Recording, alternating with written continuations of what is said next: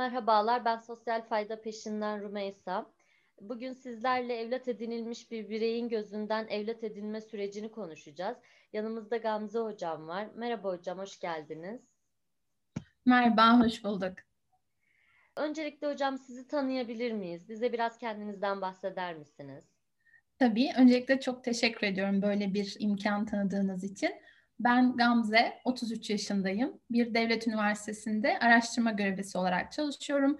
Aynı zamanda da okul öncesi eğitim uzmanıyım. Zaten bu alanda görev yapmaktayım. Sanırım kısaca bu kadar. Evet.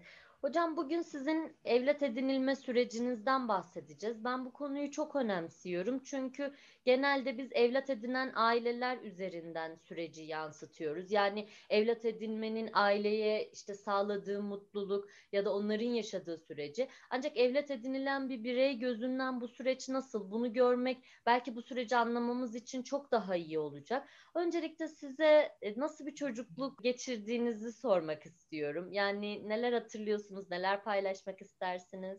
Ben de çok önemsiyorum bu süreci ve bir çocuk gözünden ya da bu süreci birebir deneyimlemiş bir insan olarak bu konuda deneyimlerimi paylaşmak, benzer şeyleri yaşayan insanlara da yalnız olmadığını göstermek açısından e, benim için de çok kıymetli.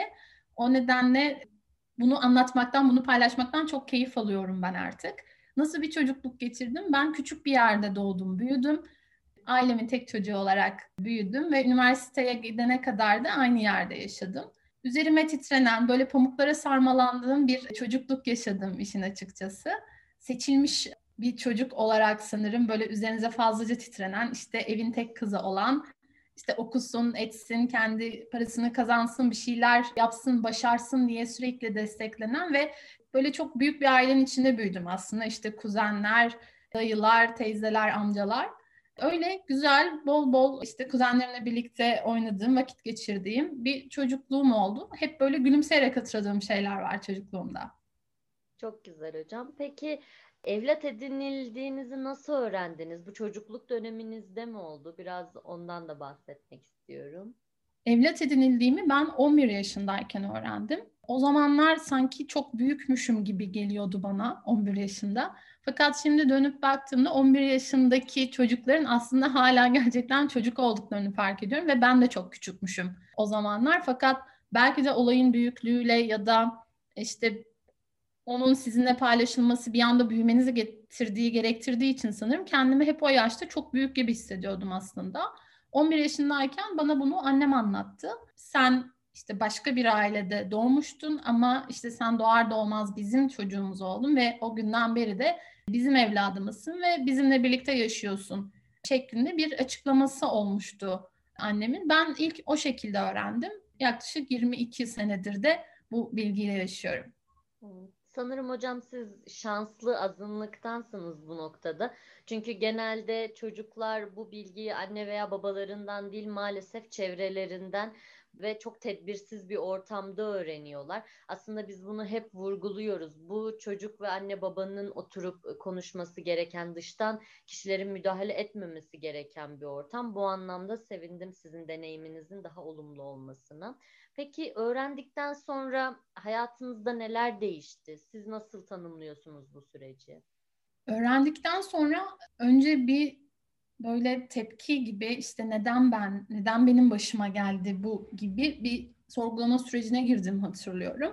Çünkü ergenliğin başındasınız ve hani ergenliğin de getirdiği böyle bir isyan işte neden ben, her şey benim başıma geliyor gibi böyle bir ben merkezcilikten yaklaşılan bir döneme bir döneme denk geldi belki de öğrenmem. O nedenle o isyan süreci çok uzun sürmedi bu arada.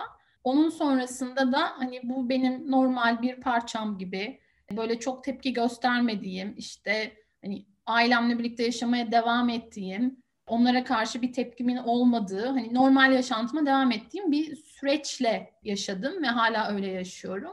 Hayatımda pek bir şey değişmedi aslında diyebilirim. Yani sadece bunu öğrenmiş olmak bir anda hani biraz yük belki çocuğun üstünde ya da daha erken öğrenilebilseydi keşke daha önce öğrenebilmiş olmayı çok isterdim. Çünkü yapılan araştırmalar gösteriyor ki bunun e, aslında normal bir süreç olduğunu, çocuk okul öncesi dönemdeyken e, çocukla paylaşılması gereken bir bilgi olduğu söyleniyor.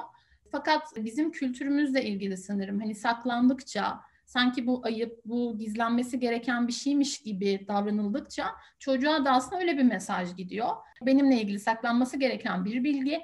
O nedenle bu benimle ilgili yani ben saklanması gereken bir şey miyim gibi böyle kendine yönelik bir takım sorgulamalara girebiliyor çocuklar. O nedenle bu ne kadar küçük yaşta söylenirse, ne kadar erken çocukla dediğin gibi anne baba tarafından paylaşılırsa bence o kadar iyi. Çünkü bu ailenin bir özeli, hani aile arasında paylaşılması ve çocuğun bunu annesi babasından duyması gereken, buna hakkı olduğunu düşündüğüm bir süreç. O nedenle benim hayatımda işte çok radikal bir değişiklik oldu diyebileceğim bir değişiklik olmadı işin açıkçası. Benim için hayat e, normal düzeninde devam etti. Peki hocam evlat edinilme sürecinizi merak ettiniz mi ya da insan kaç yaşında merak ediyor bunu? Bunu bizimle paylaşmak ister misiniz? Süreç nasıl gerçekleşmiş? Süreç şöyle benim bir tık daha belki genel kanıdan daha farklı bir öyküm var. Kişiler arası evlat edinme şeklinde oluyor benim sürecim. Biyolojik aileyle kendi anne babam e, akrabalar ve hani küçük bir yerde doğdum büyüdüm demiştim. Her şey zaten orada gelişiyor. Yani ben biyolojik ailemi hiç merak etmedim çünkü zaten birlikte çok fazla zaman geçirdiğimiz ve hani çok akraba olunan bir süreç olduğu için zaten onların kim olduğunu biliyordum ve hani bu süreci öğrendikten sonra da ve hala onlarla görüşmeye zaten devam ediyorum.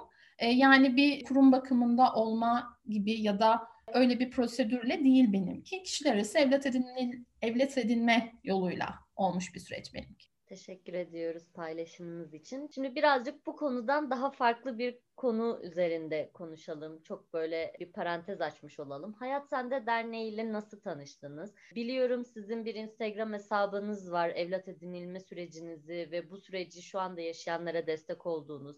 Yine sizin de bir podcast kanalınız var. Bunlardan biraz bahsedelim istiyorum. Tabii benim Hayat Sende ile yolumun kesişmesi bir tesadüf eseri oldu aslında. Şöyle ki ben yaklaşık 7 ay kadardır bir psikolojik terapi desteği alıyorum.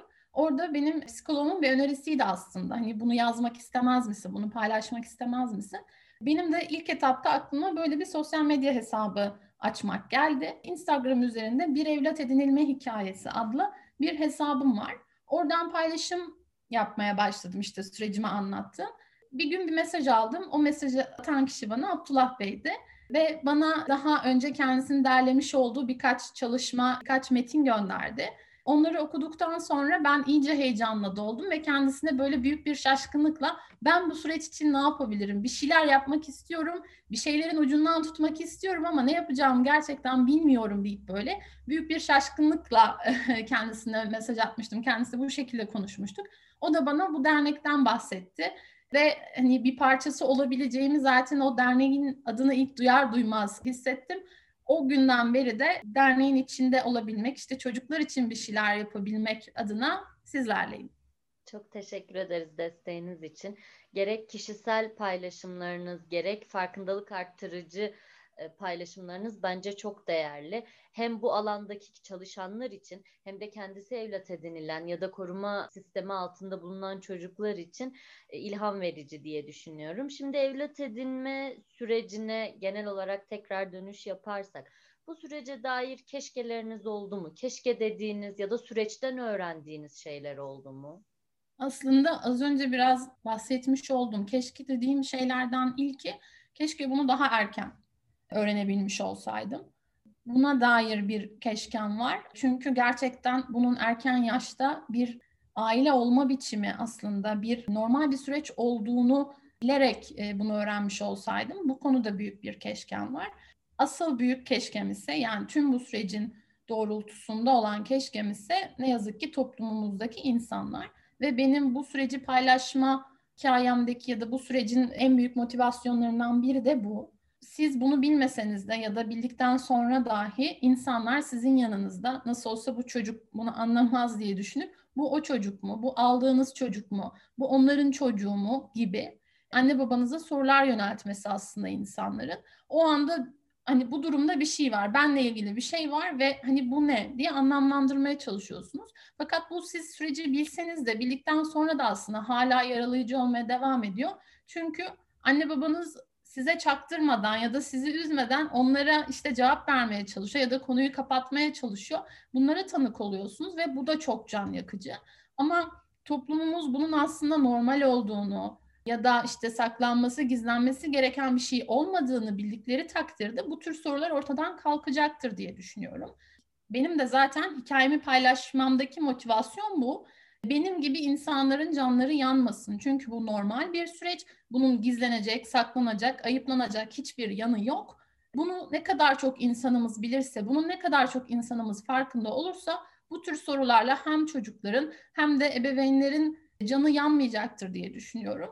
Çünkü hani normal işte biyolojik ailesiyle yaşayan bir çocuğa bu tür sorular, bu tür yaralayıcı şeyler sorulmuyorsa neden evlat edinilmiş veya koruyucu aile yanında yaşayan çocuklara bu sorular soruluyor?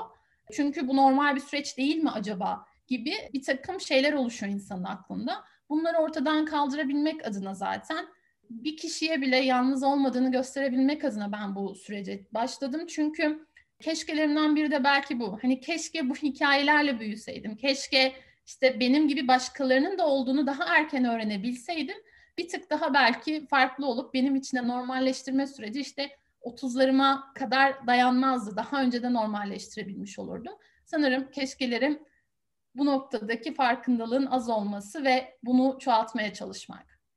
Çok güzel açıkladınız aslında hocam. Yani siz söyleyince benim de aklımda canlandı. Gerçekten evlat edinme ve koruyucu ailelik çok böyle sanki e, çok ekstra normalde olmayan ve yapanın çok dünya dışı bir şey e, yapmış gibi böyle e, anlaşılıyor genelde. Öyle tepkiler veriliyor. Dolayısıyla insanda bir şey oluyor. Hani bu kadar tepki hani çok mu farklı bir şey yapıyorum diye ama siz çok güzel açıkladınız. Bu çok normal bir süreç. Her çocuğun bir aile yanında büyüme hakkı en doğal hakkı. Bu süreçte onu en güzel şekilde destekleyen süreçlerden biri. Aslında biraz seslendiniz ama ben yine de tekrar sormak istiyorum. Şu anda sizinle bu süreci yaşayan sizin yaşınızda ya da işte daha genç yaşta, çocuk yaşta olan dinleyicilerimiz olabilir, arkadaşlarımız olabilir. Evlat edinilmiş çocuklara siz neler söylemek istersiniz?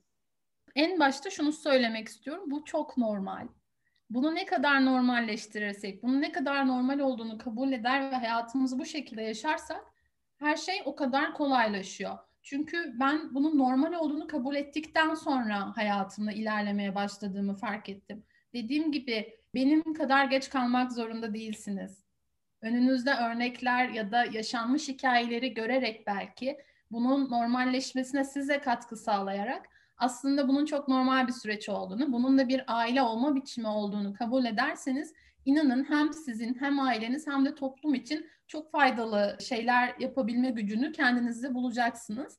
E, o nedenle dediğim gibi yola çıkma amacım buydu ve bir kişiye bile yalnız olmadıklarını göstermekte. O yüzden o çocuklara söylemek istediğim ilk şey bunu normalleştirin. İkincisi de asla yalnız değilsiniz. Biz hep birlikte kocaman bir aile olabilecek güçteyiz. O kadar çokuz diye e, seslenmek istiyorum. Gerçekten insana bu tür şeylerde yalnız olmadığını görmek, yalnız olmadığını hissetmek daha büyük bir güç veriyor. O nedenle yalnız olmadıklarını bilsinler. Çok güzel. Peki hocam sizi dinleyen eminim evlat edinen aileler de şu an çok mutludur. Çünkü evlat edinilen bir çocuğun gözünden bunları duymak, o çocuğun hayatına nasıl e, olumlu yönde dokunulabildiğini e, duymak onları tekrar mutlu edecektir. Onlara neler söylemek istersiniz evlat edinen ailelere? Ben bunun bir masal yaratmak olduğunu düşünüyorum aslında. Bir çocuğun hayatına dokunarak gerçekten e, sonu mutlu biten bir masal yaratıyor aileler.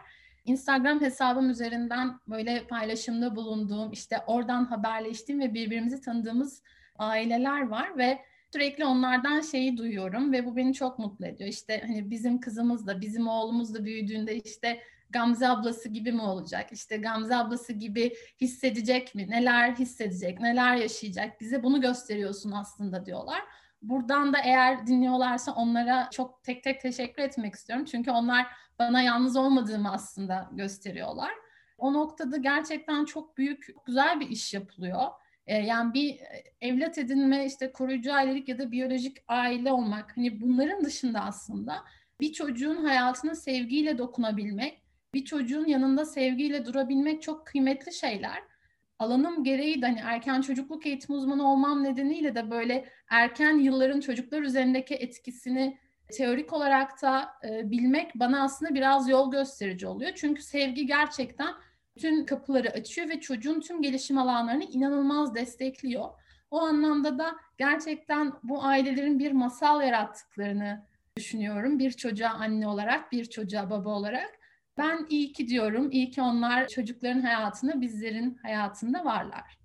Biz de çok teşekkür ediyoruz onlara. Hocam bir de şeyi sormak istiyorum. Evlat edinmeyi düşünen ama çeşitli çekinceleri olan aileler var. Yani bu çekinceler bazen kültürel olabiliyor, bazen işte toplumsal olabiliyor, bazen kişilerin kendi düşünceleri, kendi kurdukları şeylerden olabiliyor. Onlara neler söylemek istersiniz? Yani böyle bir potansiyel, böyle bir motivasyon var. Biz her zaman karşılaşıyoruz. Evet ben de olmak istiyorum ama o bir şeyi yakalayamayan bireyler, aileler var. Onlara neler söylemek istersiniz?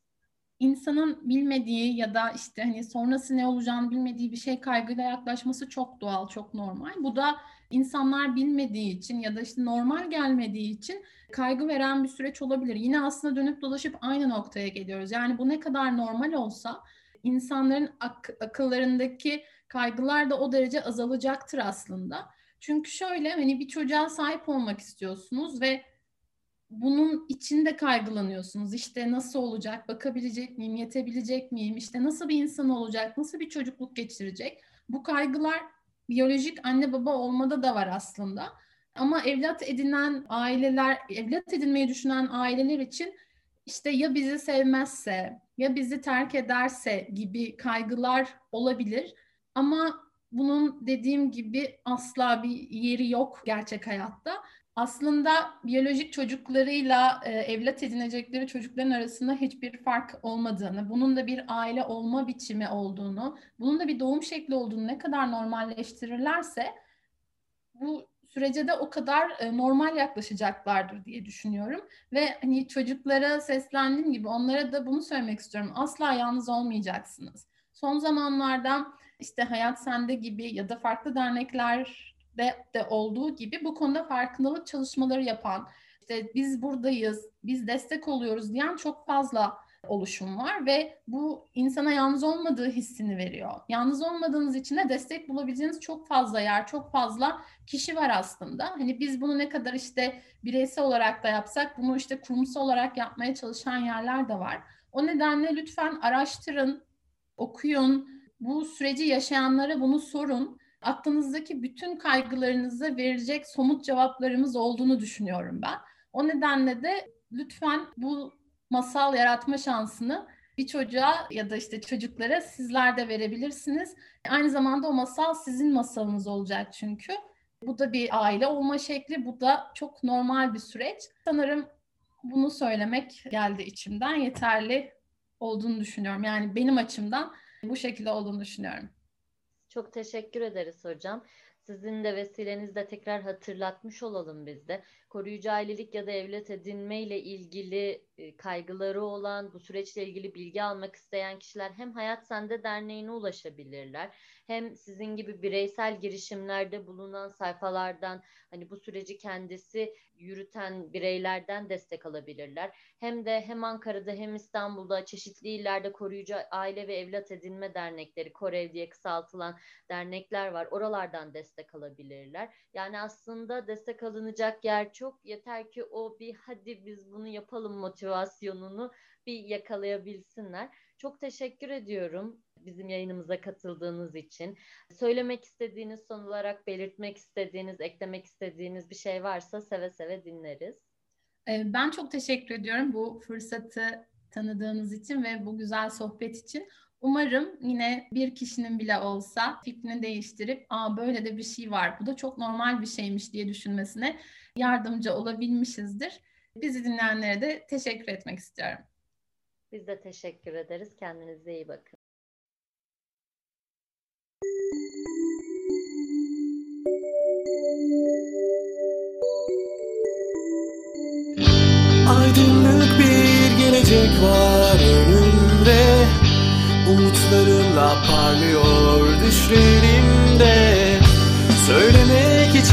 Şarkımızı dünyaya Buluşuruz gökkuşağının